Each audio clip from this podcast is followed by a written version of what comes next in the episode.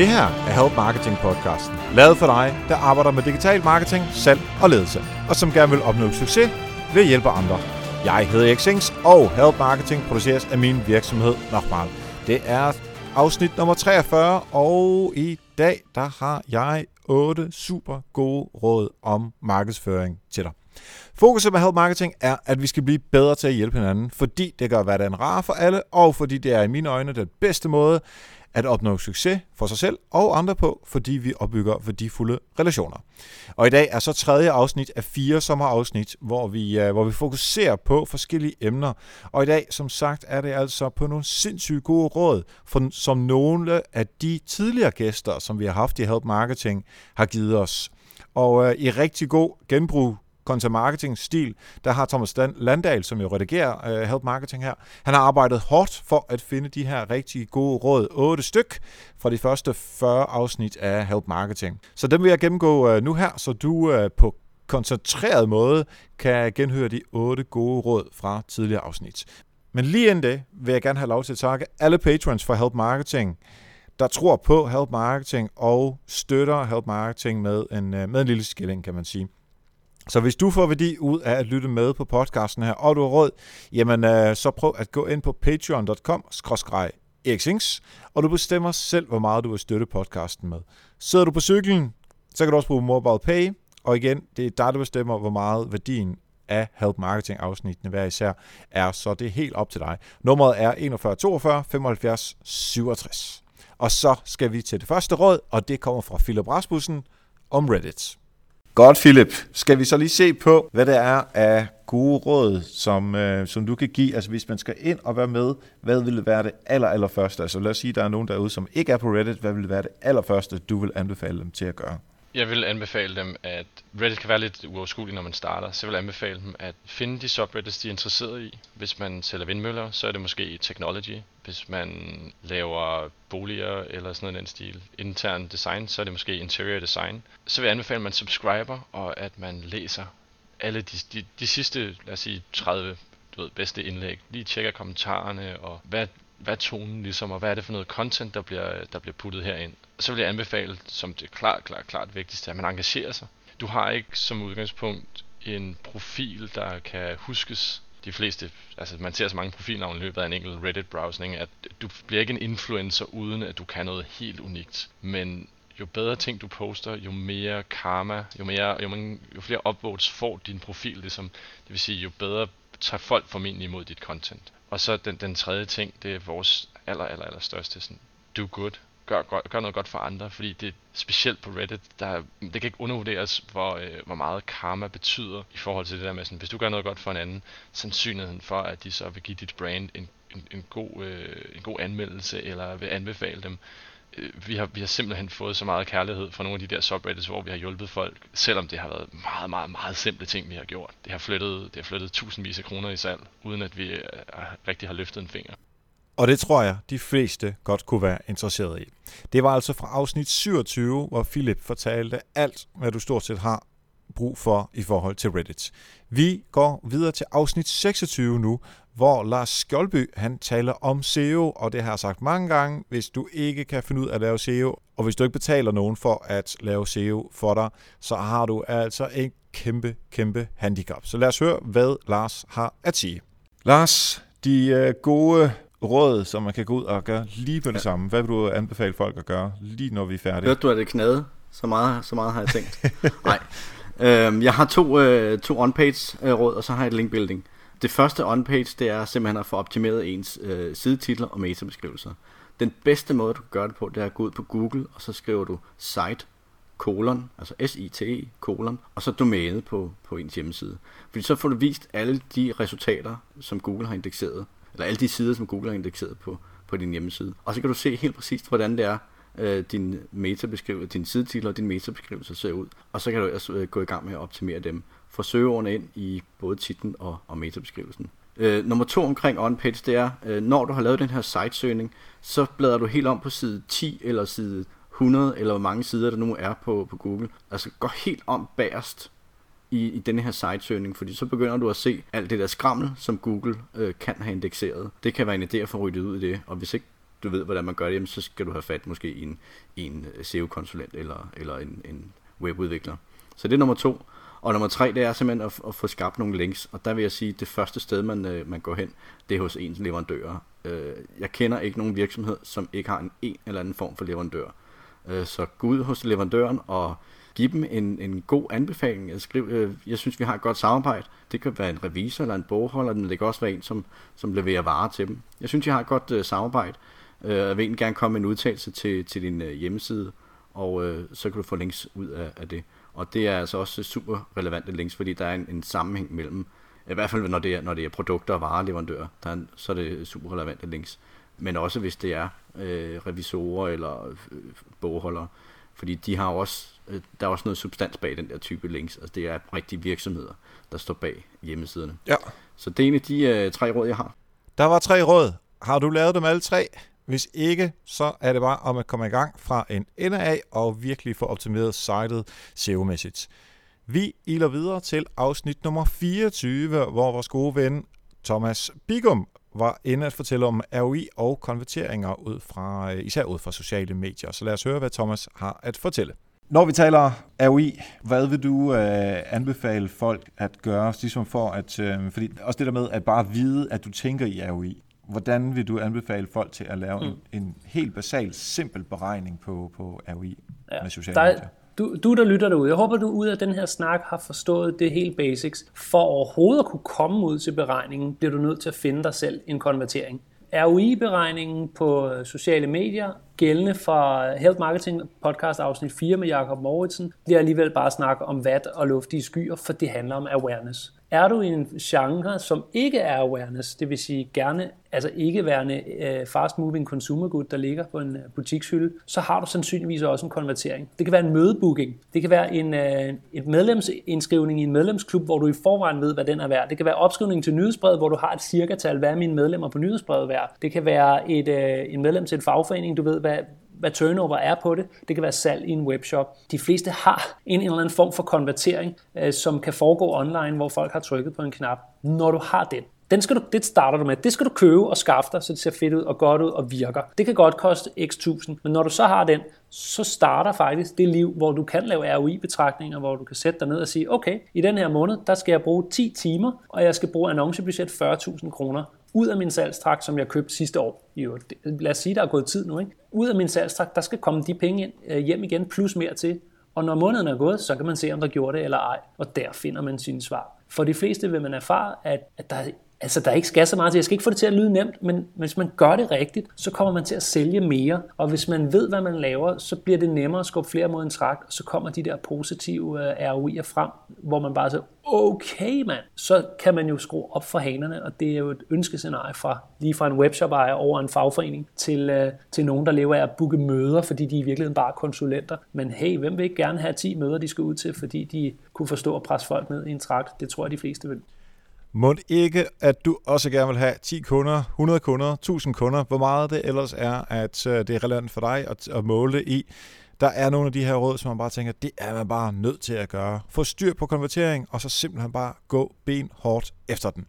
Vi skal til videre til, øh, det vi taler faktisk også om øh, konverteringer her det næste, og det er øh, afsnit 20, hvor vi talte om Facebook-annoncering, sammen med David Lorentzen. Nu har vi glemt alt om det der med, at social media folk ikke altid er til at stole på, så øh, kom med de tre gode råd, hvor mange du har til os. Ja, jeg vil sige, det, det første gode råd, jeg har, det, det drejer sig lidt om det her, jeg sagde i forhold til, at hvis I ikke ved, hvilken vej kunden skal gå i jeres virksomhed, så ved kunden det heller ikke selv. Så det første råd, det vil være at gå ind og sige, at kig på, hvad I laver på Facebook. Tag eksempelvis, eller på andre sociale medier. Tag eksempelvis de, de sidste fem opdateringer, jeg har lavet. Sæt dem op over for hinanden, og så sig til jer selv, hvad, eller ikke over for hinanden, sæt dem op og så sig til jer selv, hvad var det egentlig, vi gerne ville opnå med den her opdatering. Når I så har fundet ud af det, det kan som regel være meget let, og mange de vil også sige, at vi vil gerne have, at folk de går ind og, og køber noget i vores webshop, eller de deltager i vores arrangement, eller et eller andet. Det er så fint nok, men så er det, som jeg også sagde med, med Google AdWords, AdWords her, lad være med at fokusere på de 10%, der gjorde det. Fokusere på de 90%, som ikke gjorde det. Og så finde ud af, hvad vil vi så gerne have, at de skal gøre i stedet. Så I skal altså gå ind og begynde at finde ud af, hvad er det, vi kan tilbyde dem, som vi ikke nåede, som vi ikke fik til at gøre med det budskab, vi ellers havde, og den plan, vi havde for, hvad de skulle gøre. Så man kan i virkeligheden sige, at man skal, ja, nogle gange taler man også at se på målet bag målet. Altså selvfølgelig har vi en mål med, at folk skal se vores opdateringer og klikke på dem, men hvorfor skal de det? Og hvis de ikke gjorde, som de skulle, hvad kan vi så gøre for, at de skal, at de skal gøre det? Øhm, jeg ved ikke, om det bliver lidt for Nej, nej, men jeg, jeg, jeg, jeg er helt det, med på det, det, det, du siger, og så øh, vil jeg godt tilføje, nu er det help marketing, så hvordan kan vi hjælpe vores kunder derude? Altså hvis der er 90% af dine kunder, eller potentielle kunder, som fuldstændig ignorerer dit indhold, så er det fordi, at det, du ikke har ramt rigtigt. Altså, du har simpelthen ikke hjulpet dem godt nok, eller du er ikke ramt i den rigtige situation, eller på det rigtige tidspunkt. Altså, der er i hvert fald et eller andet sted, hvor øh, kunderne ikke har responderet til det indhold, og så hoppet videre til, hvad ellers det er, man, øh, man, man opfordrer til. Og nej, man får aldrig 100%, mm. men jeg tror også, man skal tænke det på sådan, okay, det kan godt være, der er noget i mit indhold, der er simpelthen ikke er, er godt nok Øh, nu bliver det jo uh, content marketing, hvor jeg ellers skal komme afsted med det. Uh, og jeg synes jo også godt, at, som du egentlig også sagde før, altså at, man, at det er statusopdateringer, som vi, uh, som vi understøtter med noget annoncering. Så jeg mm. synes også godt, at man kan, man kan kræve af sig selv, fordi man har nogle kunder derude, som gerne vil have noget fornuftigt indhold, at det indhold, man deler, ikke bare er ligegyldig salgssnak, men altså, der er noget fornuftigt i det, som rent faktisk kan gøre en ja. forskel for brugeren. Ja, ganske enkelt. Man kan måske virkelig korte det ned til at sige, at hvad som helst du end sender ud i hovedet på folk øh, via et socialt medie, øh, det må aldrig stå alene. Du skal altid have en plan med det. Så, så lav aldrig en opdatering. Find altid ud af, hvad kom før, hvad kom efter, hvad kommer bagefter. Så, så det er i hvert fald det er første gode råd. Simpelthen få styr på, få styr på hvorfor du gør, som du gør. Øhm, og andet gode råd, det er altså det her med at gå ind og, øh, og lave teknik, eller få styr på teknikken. Og det er altså, det er retargeting, det skal I have på. Og det skal I simpelthen. I skal ikke nødvendigvis bruge det aktivt, men I bliver nødt til at gå ind og lægge det på jeres websites, fordi I kan samle viden sammen om de mennesker, der har været på jeres website de sidste 180 dage. Og det er altså Google en guide på Website Custom Audience. Generer det her script, læg det ind i head-sektionen på alle sider på domænet, og så gå ind og lav en regel, der hedder, at Facebook skal opsamle og I kan se det inde i, i Ads Manager systemet. Facebook skal opsamle alle besøgende på jeres website i 180 dage. Så kan I lade den ligge. Altså, I behøver ikke at gøre mere. Og hvis I ikke kan overskue teknikken i den, så er det, I kan få et bureau ind og sige, nu vil vi gerne til at arbejde med den målgruppe, vi har stået og samlet sammen. Det kan I gøre om fem måneder. Øh, men, men gør det i hvert fald nu, fordi så er der noget at arbejde med. Og lige pludselig hvis I også kunne se, hov, der er sgu mange folk, vi lige pludselig kan kommunikere til her. Så, øh, så i hvert fald sørg for at, at gå ind og få lavet det her øh, website custom audience, så I har styr på jeres trafik ganske enkelt. Og den sidste, det er så e-mailadresse uploads. Og der synes jeg, hvis man udsender nyhedsbrev, det er selvfølgelig måske ikke alle øh, lyttere og, og seere, der gør det, men hvis man udsender nyhedsbrev, så gå ind og lav et lille forsøg, hvor I sender jeres nyhedsbrev ud. Frem for at sidde og være glad for jeres 37% øh, åbningsrate, så gå ind og få, fokusere på de 63%, som ikke åbnede jeres nyhedsbrev. Eksporter dem i en fil, upload den til Facebook, se om I kan få samme budskab ud igennem Facebook som kanal, når de nu ikke har åbnet jeres nyhedsbrev. Jeg kunne blive ved. Du får kun tre. Og du fik kun tre. Til gengæld kan du gå tilbage til afsnit 20 og, lytte til hele afsnittet for at få alle rådene fra David om, øh, om Facebook-annoncering. Øh, og for at øh, det ikke skal være løgn, så har David allerede sagt, at han gerne vil komme tilbage og fortælle endnu mere om Facebook-annoncering. Totalt nørdet igennem, så det regner med, at øh, vi når i løbet af efteråret her i 15. Vi skal nu videre til Lasse From, som uh, talte om Snapchat, og det var i afsnit nummer 16. Hvad så, Lasse? Hvis jeg er i gang, vil i gang for, for Bolius, eller for Help Marketing, eller for hvad ellers ja. jeg finder på, hvad skal jeg gøre? Hvad skal det være? Øh, hvad starter jeg? Altså først og fremmest skal der nok være en eller anden øh, øh, kan man sige, vis øh, størrelse i det, du gør, med mindre at, øh, at du søger en 10-20 personer hvis du har, øh, hvis du i forvejen snakker til øh, 10.000 mennesker, så er det måske for lidt at begynde at trække Snapchat ind, fordi det så vil være en, en, en brøkdel af dem, der øh, er interesseret. Men, men før du overhovedet begynder at tænke Snapchat, så vil jeg sige, at, at man skal kigge på, om man har forudsætningerne øh, i forhold til at lave noget indhold, der er interessant.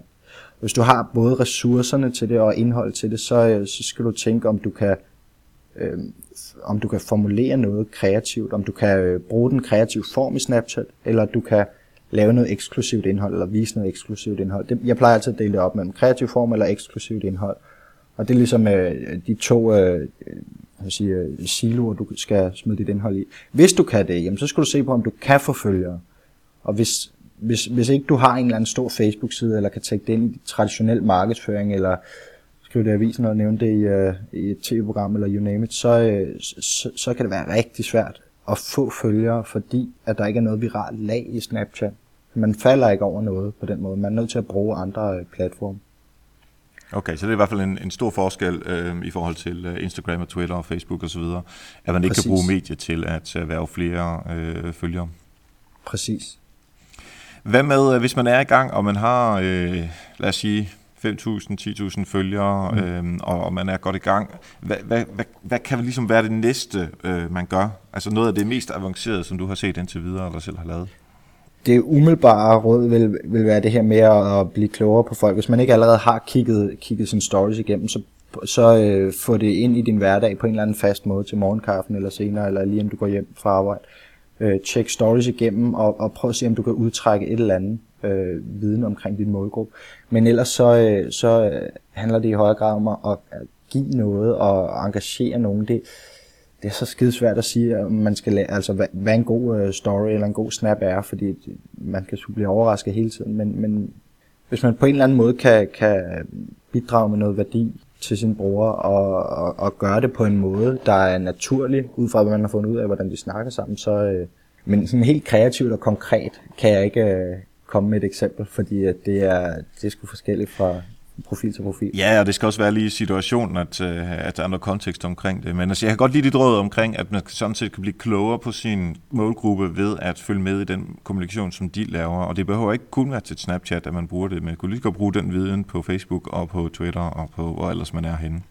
Er du blevet klogere? Ved at se på øh, din bruger på Snapchat. Hvis du ikke er gået i gang, så er det da helt klart oplagt at gå tilbage og lytte til uh, nummer øh, uh, 16 her på Help Marketing og lade dig inspirere og lade sig frem. Der sker jo rigtig meget på uh, Snapchat-fronten, så jeg håber faktisk, at jeg kan få enten Lasse eller nogle andre uh, af de rigtig dygtige danske Snapchats brugere uh, ind og tale om Snapchat uh, også i efteråret uh, af 15. Vi skal nu videre til afsnit nummer 15, og øh, det er mig, Vismand, der kommer på besøg, så det er nok det frækkeste råd, vi får igennem hele podcasten i dag. Hvis man skal have hjælp til at have mere energi, hvad vil du så sige, de, sådan de, de første et eller to råd, sådan helt, helt konkret? Meget, meget lavpraktisk. Ja. Sov noget mere. Jamen, det, det er nemt. Jamen det er, ja, ah, det er faktisk ikke nemt. Det er det ikke, hvis man, fordi, men, men Nej der er rigtig mange, som ikke får den søvn, de skal have. Og det, som, øh, som jeg jo kunne konstatere, nu har jeg jo, nu har jeg jo været småbørnsmor to omgange. Jeg tog lige en halvleg mere, ikke? Så jeg har en stor knæk på 16 og en lille på 4. Og det, jeg bare kan konstatere, det er jo, at når man ikke får sin søvn, så bliver man sgu øh, en slatten af gurk. Det bliver i hvert fald rigtig svært at holde styr på sin energi. Og det som, og igen fordi jeg arbejder meget med mit energiniveau, specielt også fordi der ikke har været særlig meget energi i mange perioder, lange perioder, ikke? Men for fanden, prøv nu bare i 14 dage, altså man kan bare udfordre sig selv bare i 14 dage eller 3 uger gå en time tidligere i seng, og så se, hvad det gør ved ens produktivitet dagen efter. Det er rigtig, rigtig, rigtig, rigtig, rigtig interessant, skulle jeg hilse at sige. Og jeg tror, at langt de fleste af dem, der vælger at tage den her udfordring op, de vil opdage, at, at den time, de går tidligere i seng, er meget bedre givet ud i forhold til, hvor produktive de er dagen efter, og hvor, højere, altså hvor bedre energi de har, hvor, hvor, hvor, hvor nemmere det er at, at, at gå til tingene. Man ved jo fra den kognitive psykologi, at hvis man er træt og udkørt, så ser man bare mere negativt på tingene. Altså det er simpelthen videnskabeligt bevist. Så det her med ens tilgang til verden og ens måde at løse problemer på, det bliver altså proportionelt øh, mere og mere negativt og dårligere og dårligere, jo, jo mere søvnunderskud du er. Så mit allerførste råd, det er, prøv lige at gå en time tidligere i seng ikke klassisk help marketing råd, men øh, tag udfordringen op, tag 14 dage med en time tidligere seng. Hvad med dem, som gerne vil have mere styr på energien? Om det så er negativ versus øh, positiv, ja. eller at de måske er lidt for energisk, altså sådan øh, energy management, som du vist nok sagde før. Ja, altså hvis man gerne vil altså det man kan gøre, og det som, som jeg gør i mit liv, det er, at jeg øh, evaluerer og analyserer på det. Jeg, og det gør jeg jo også i vores parforhold. Jeg tror nogle gange, det driver masse lidt til vanvid. Men det er jo det, som jeg er rigtig god til. Det er jo at finde ud af, hvad er det, der virker, og hvad er det, der ikke virker. Og det er det, jeg synes, det er så interessant. Så prøv at kigge på, Altså, du kan simpelthen, man kan simpelthen skrive ned, det er ligesom, når man skal lave sådan nogle kost, øh, finde ud af, hvad er det egentlig, jeg, jeg putter i kæften, ikke? Men prøv at skrive ned i løbet af en dag, hvad er det egentlig, du bruger din tid på? Det kan være hver gang du har lavet en opgave, så i stedet for sådan en to-do-liste, som i øvrigt altid kun er en fjerdedel af alle de ting, man når, ikke? fordi man når alle mulige små ting. Prøv lige at skrive alle de ting ned, du når, og så efter en uge, så prøv at evaluere, hvad er det egentlig, der giver mening for dig? Hvor er det, du bliver dræbt øh, fuldstændig flad? Hvor er det, du lysner op? Hvor, er du, altså, hvor henter du energi hen? Og hvor er det, det bare løber ud af dig? Det at prøve at evaluere og analysere på det, øh, og så prøve at tage nogle handlinger ud fra det, det er sindssygt effektivt. Og det er blandt andet også derfor, jeg lige selv har købt endnu et forløb øh, for at få blive, altså blive endnu mere skarp på det. Få et overblik over det, man bruger sin tid på, og ja. øh, på den måde også øh, bedre kunne styre, at man kan skrue ned for noget og øh, skrue op for, øh, for noget andet, i forhold til det den prioritering, som ja. vi startede med at snakke om. Præcis, det hele det handler om bevidsthed. Det hele det handler om bevidsthed. Altså, det gør det virkelig. Øhm, og så også, altså skal man også bare lige huske, jamen, det er jo ikke alt, man behøver at lægge alt mulig energi i. Det er klart, at jeg har, jeg har passet på mig selv op til, at jeg skal lave den her podcast med dig, fordi det nytter jo ikke noget, at jeg, jeg sidder her og ikke kan finde ud af at, at, at, at styre min egen energi, når det er det, vi skal tale om. Så derfor er jeg god til at styre min energi, så jeg ved, at jeg har noget energi at give af i det her podcast, fordi jeg skal være på. Øh, så på den måde, der er jeg blevet rigtig dygtig til det, men det er jeg blevet, fordi jeg har øvet mig. Så det vil sige, at jeg ved, at hvis jeg skal ud og, og holde et foredrag, eller hvis jeg skal lave en, øh, en heldags workshop, jamen så skal jeg øh, tidligere i seng aften, før jeg skal have nogle timer om eftermiddagen, inden ungerne kommer hjem for eksempel, hvor jeg kan sidde og læse i min bog og koble af i mit hoved. Altså, jeg har fundet ud af, hvad der virker for mig lige nu her, hvor jeg er i mit liv i forhold til, hvis jeg skal yde en ekstra præstation et eller andet sted. Og det der energy management, det er en rigtig god idé at, at lære. Og det er der rigtig, rigtig mange kvinder, vil jeg godt lige sige, som, øh, som er rigtig dårlige til, fordi de er rigtig dårlige til at tage sig tiden til sig selv, for eksempel i forhold til børn og familie og sådan nogle ting og sager. Men det bider dem altså i røven i sidste ende, fordi jo mindre energi de har, jo dårligere bliver de til at håndtere det, der sker i familien og i hverdagen og i virksomheden.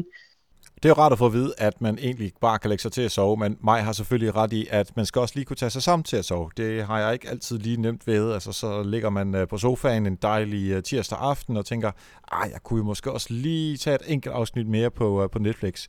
Måske er det bare ved at lægge sig til at sove en time tidligere, og så have mere energi til arbejdet og generelt velvære i sin hverdag. Vi skal nu videre til afsnit nummer 13, og der var øh, min gode kammerat Jakob Lund på besøg øh, for at fortælle om at blive bedre til at skrive. Og så er det din tur, Jakob, til at øh, først fortælle din, øh, dit aller, allerbedste råd øh, og tips og tricks til, hvordan man skriver rigtig, rigtig godt. Ja, det tror det vil blive det råd, som jeg vil ønske, jeg selv havde fået lang tid før i min egen karriere. Og det øh, hedder i sin, sin enkelhed, øh, skriv for pokker skrive, Men er, hvis man er som jeg øh, uddannet på universitetet, så er man vokset op med en eller anden tradition om, at man skal ligesom øh, tænke erkendelsen frem, eller skrive erkendelsen frem. Skrive erkendelsen frem. Det vil sige, at det går enormt langsomt, lidt angstprovokerende, man går rundt om tastaturet og kan slet ikke, øh, man, man, man, man stresser over hele skriveprocessen, fordi man sidder og, og tænker det frem. I stedet for, og, og det er noget, ikke noget jeg finder på, det er noget jeg læste i en bog, jeg skal nok komme tilbage til, hvad den, hvad den hedder, men i stedet for skal man sætte sig ned og så disponere stoffet rigtig godt først. Bruge meget, meget, meget lang tid inden skriveprocessen, øh, så man ved præcis, hvad man vil skrive, inden man skriver. Og når man så er nået dertil, hvor man ved præcis, hvad der øh, skal stå på første linje, på midterste linje og på sidste linje, så er man klar til at skrive, og så skal man nemlig bare skrive og ikke stanse op og prøve at se, om man kan formulere sætningen bedre, eller gøre et eller andet af alle de der små overspringshandlinger, som vi alle sammen kender, men man skal bare skrive. Og så til allersidst i den sidste fase, jamen så redigerer man, og det er en helt anden modus. Øh, men den bog, som, som jeg har lært det her fra, som jeg klart vil anbefale alle mulige andre, der har en, en skrive lyst, den hedder, den hedder bare Skriv, og den er skrevet af en fyr, der hedder Mikkel Hvid. Det er pensum på Journalisthøjskolen, og jeg kan kun anbefale den til, til alle, der har brug for at skrive professionelt, fordi det er en kæmpe befrielse, når først man slår ind på det spor. Ja, for dem, som rent faktisk øh, kender de her råd og øh, er godt i gang med at skrive, men måske har en tanke om, at de vil øh, udgive en bog. Mm. Hvad, øh, hvad vil du anbefale dem? Jeg tror først og fremmest, så skal man øh, have ideen om det her storyboard i hovedet, for at, øh, for at bogen ikke kvæles i sin spæde opstart. Altså et storyboard er øh, basically bare alle bogens kapitler, skrevet ned i sådan nogle øh, halvsiders øh, synopser. Altså, hvad, hvad indeholder kapitel 1? Alle hovedpointer osv. Fordi så, så reducerer man det der lange, lange bogformat, som kan virke skræmmende, til lad os bare sige 10 godt nok lange artikler, men stadigvæk 10 afgrænsede artikler, artikler og, og for mig i hvert fald, første gang jeg skulle skrive en bog, så gjorde det det helt vildt nemt over at gå til. Nå ja, men det kan da godt være, at jeg skal skrive øh, 10 kapitler, men jeg skal jo jeg skal bare skrive kapitel 1 til at starte med, og det skal handle om præcis det her, jeg ved. Og når jeg så skrev kapitel 1, jamen, så gik kapitel 2 lidt nemmere og så fremdeles. Så det her med at få lavet det her storyboard, så man ligesom får brudt det her bogformat ned i nogle enkelte dele, det var lærerigt, og det var enormt gavnligt, og jeg vil sige, man kan slet ikke, altså, man kan ikke gå til det der, uden at, at gøre det på den måde. Og det gode er jo, at det er sommer, der er måske en lille smule mindre arbejde, det kan være, at du har ferie, det kunne jo være, at man bare skulle sætte sig til at skrive og skrive og skrive og skrive, for at få virkelig godt styr på det. Vi skal nu over til det sidste gode råd, og det er fra Marcus Sheridan, så derfor hopper vi lige over into English. So Marcus, a bit more about getting buy-in for your content marketing. That's what you uh, do in your uh, agency, and we talked about a lot of the concrete um, arguments against content marketing. But but very concretely, what what would you advise uh, the the people listening today? Well, yeah, I mean we've been hitting it this whole time, but ultimately, what it comes down to is you got to change the way that you talk about content marketing if you want to get buy-in. You have to help everybody understand what it is that it's listening, communicating, teaching, and helping. That these are principles that are eternal, that we happen to do them online today more than ever. That people are, we are, as consumers, we've made a dramatic shift in the way that we buy. And I don't care what the business is, it's becoming a digital business. And I don't care what it is that you sell. Eventually, one of these days, it's probably going to be sold online without a handshake. That's powerful, but it's true. That's where we're headed. And so we can't fight it. We can't. It's just what it is. You know, we can't say, I'm a fax machine. I'm always going to be a fax machine. And faxes are always going to be important. It's just not how it is, right? You Kodak tried that and it didn't work out for Kodak. And we see this again and again with different types of companies. We've got to look ahead, we've got to look forward, and we've got to say, what would we want if somebody was visiting, if I was visiting our website right now, what would I want to see? What are the questions I would want to be answered, assuming I didn't know anything about this product or this service, right? And then we've got to leverage the staff that we have. There's so much intellectual property on staff, on teams, with your existing employees. You got to take advantage of them. You got to take advantage of them and you can't see this as i am just going to kind of dip my toes in this in the water. I'm going to try it out. I'm just going to give content marketing a whirl. Just you know, just get a feel for it. No, I mean it's just why. You know this is relevant. You know that teaching's critical. So do it. Do it the right way. Do it the right way. It's worth it. And when people do it right, the returns are amazing. I mean, absolutely astounding, man. Astounding. But time is of the essence because eventually people are going to realize, oh, yeah, yeah, of course, that's how I want to be treated online. So, yeah, we better do that too. And you don't want to be late to the party. Like, you want to be first to this party. You do not want to be late. And there's still time to be on the first side of the party. Yes, du kan stadigvæk nå at komme med til festen. Der er stadigvæk ganske gode muligheder for at få succes med content marketing. Det er selvfølgelig fedt, når man er først, men selvom man ikke er først, så kan man stadigvæk gå få rigtig meget ud af sin content, sit content marketing arbejde. Det var det, jeg havde på programmet i dag. 8 gode råd fra forskellige øh, gæster, som vi har haft tidligere. Og jeg skal også lige sige tak til alle patrons, der jo normalvis, når vi kører øh, normal afsnit, altså ikke de her sommerafsnit, kan få noter og videoversioner af interviewene lidt før alle andre. Og næste gang, der tager vi så fat på otte eksempler af det her help marketing koncept, som vi kører her i øh, på podcasten. Altså det handler om at hjælpe nogen eller få hjælp for andre, uden at man egentlig øh, mener, at man skal have noget tilbage. Det kan være, at man får noget tilbage. Det kan være, at man ikke får noget tilbage. Det er ikke det, der er vigtigt. Men vi har i hvert fald nogle gode bud på, hvordan man kan pay it forward, som man også øh, kan kalde det her. Og efter det, så er det altså back to normal, hvor vi kører helt normale afsnit igen. Jeg håber, du vil lytte med. Husk, du kan abonnere på Help Marketing, så du altid får det nyeste afsnit ned på din mobiltelefon, og du finder Help Marketing på din mobil i din podcast-app, og så trykker du bare abonner. Og når du alligevel er derinde, så giv lige Help Marketing 5 stjerner og en anbefaling med på vejen. Tak for nu, og husk, ved at hjælpe andre opnår du også selv succes. God sommer.